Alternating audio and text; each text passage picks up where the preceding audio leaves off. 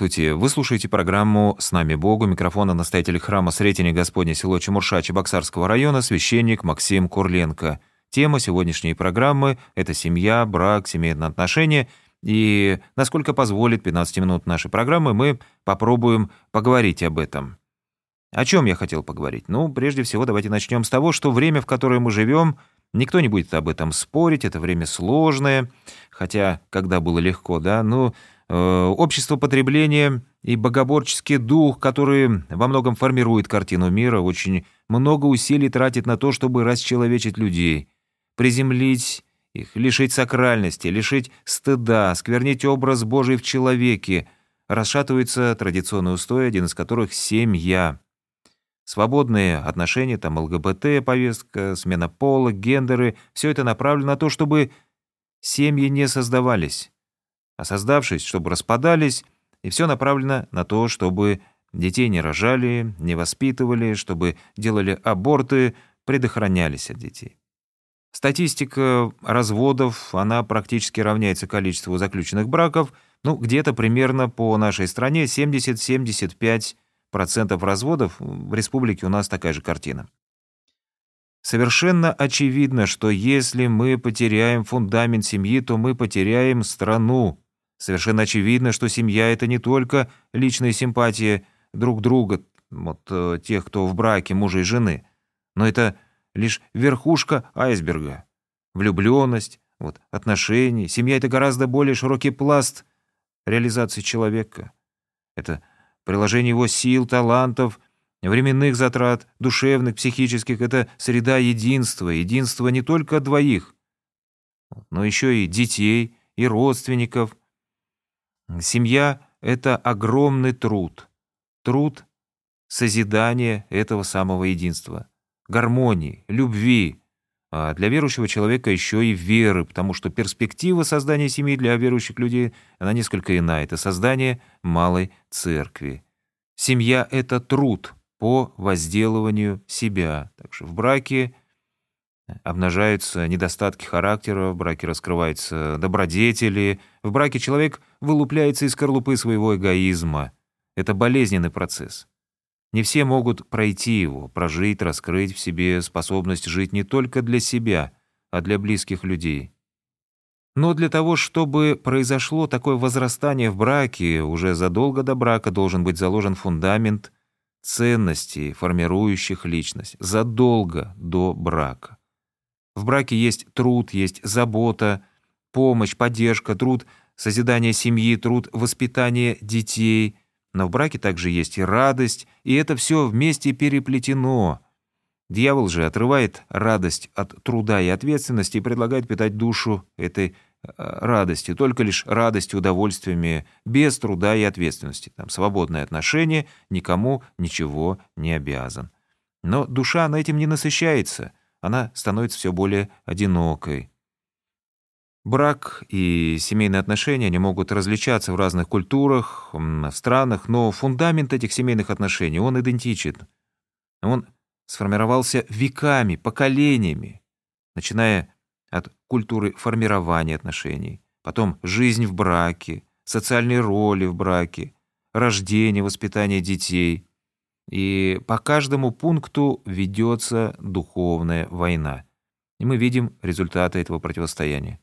Потому что происходит в нашем обществе, в других странах, по социальному климату в этих стран, по принимаемым законам в других странах, которые противоречат семейным устоям.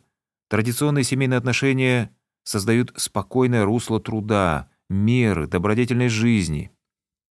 Дьявол же предлагает разрушить русло меры быстрым потоком реки, которая сносит все на своем пути, насыщаться без меры. Еще древнегреческие философы, они говорили, что все хорошо в меру, а православные подвижники, мыслители сказали еще сильнее «все без меры от дьявола».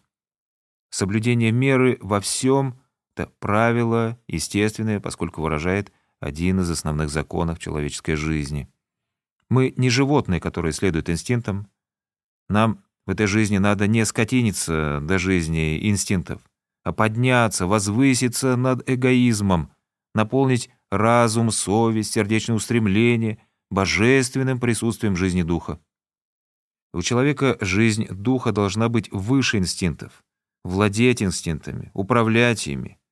А если человек перестает быть человеком, чело, обращенное в вечность, человек, то его жизнь, она превращается в Содом и Гоморру.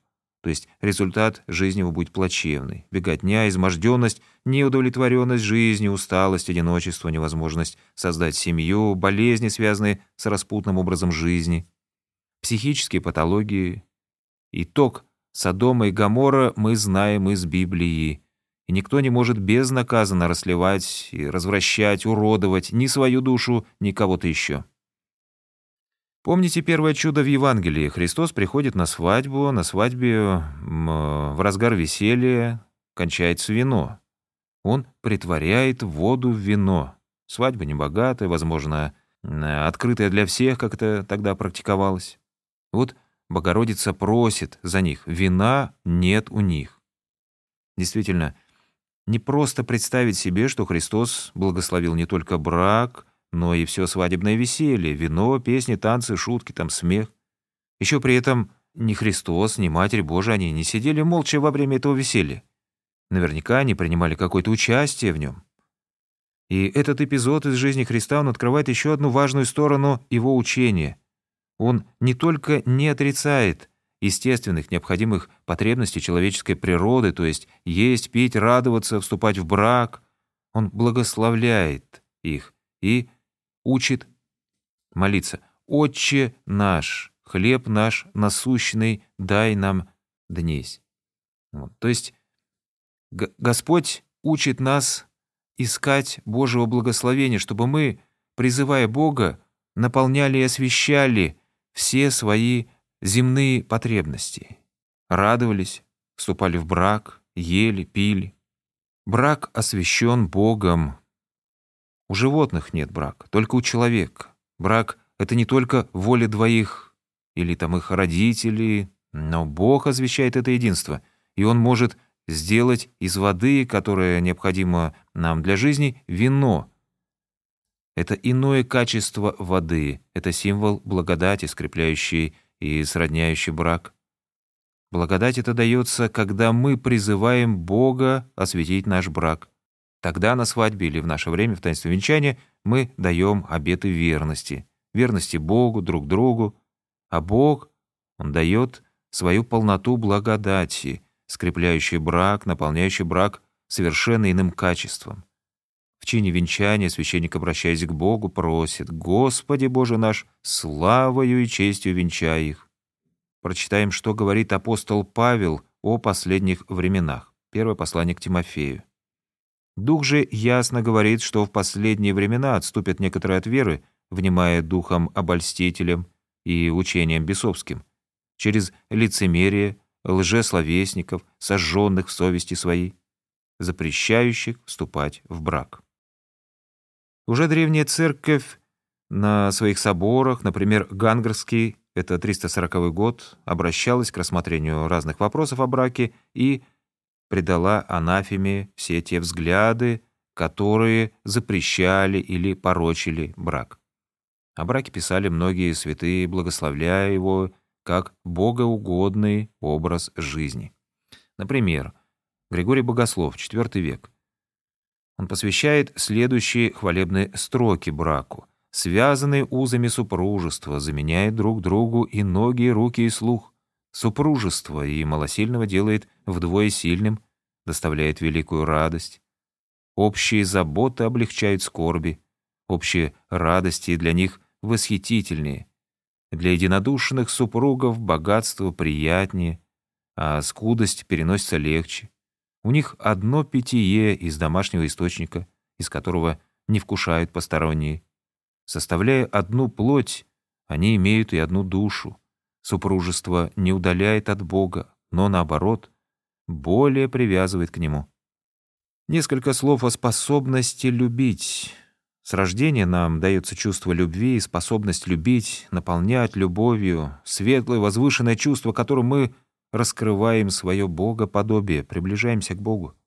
Но если расплескивать эту полноту, эту полную чашу, если небрежно растерять то, что было дано, потом в жизни очень сложно будет любить. Сложно будет открыть свою душу другому, наполнить свою жизнь этой силой, энергией любви. Это знаете, как скотч. Может, неуместно, конечно, будет такое сравнение, но представим скотч, когда мы первый раз клеим, он клеится хорошо, потом второй, третий, четвертый, пятый, он уже совсем не клеит. Пушкин Александр Сергеевич, он ярко пишет о последствиях подобной жизни, которая ему отчасти была знакома в молодые годы. Кто чувствами в порочных наслаждениях в молодые дни привыкнул утопать, тот, возмужав, угрюм и кровожаден, и ум его безвременно темнеет. Дьявол создает в сознании образ некого идеала, и душа попадается на эту уловку, начинает всеми силами стремиться к этой эфемерной несбыточной мечте, к этому, казалось бы, идеалу. Она все ищет ту или того, в ком отражается этот образ мечты, бежит, пробует снова, снова. Тут не нравится одно, там другое. И за этой беготней не видит глубину человека, с которым сейчас вместе. Если точки опоры не на глубинах души, если нет сдерживающего русла традиций, веры, если во главу угла поставлено удовольствие, то другой человек воспринимается потребительски. Он это чувствует, ему это не нравится, и он уходит, расстаются. Наверное, это самая распространенная причина разводов, беготня за жар птицы, казалось бы. Она где-то летает, не может схватить ее за хвост. Поиск удовольствия, неумение бросить якорь, заниматься своим огородом. Измены, беспорядочные связи, оправдание себя тем, что возникли чувства, а тут охладели чувства. Изначально еще до брака сформирован такой психологический тип, готовый к измене. Но по закону духовной жизни человек, ведущий подобный образ жизни, он теряет способность сердца к любви, в конце концов оказывается у разбитого корыта. И каждая новая «любовь», в кавычках, она, как правило, оборачивается новым разочарованием и страданиями. Забывая мудрую русскую пословицу Повадился кувшин по воду ходить, там ему и голову сломили. Законы духовные, они реальны и незыблемы. Святой Марк Подвижник говорит о них. Наслаждавшийся телесными удовольствиями более надлежащего вознаградит избыток их стократными скорбями. Развращенность, она наступает постепенно. Вообще слово «разврат» разворотить, извратить. Поэтому если мы хотим создать крепкую семью, надо избегать развратных мыслей и поступков, потому что это все только разобщит, отдалит друг от друга людей. Надо искать полноту в своей второй половинке. Очень хорошее фундаментальное качество в браке — это верность, уметь бросить якорь, созидать свой огород, а не бегать, рвать плоды по чужим огородам.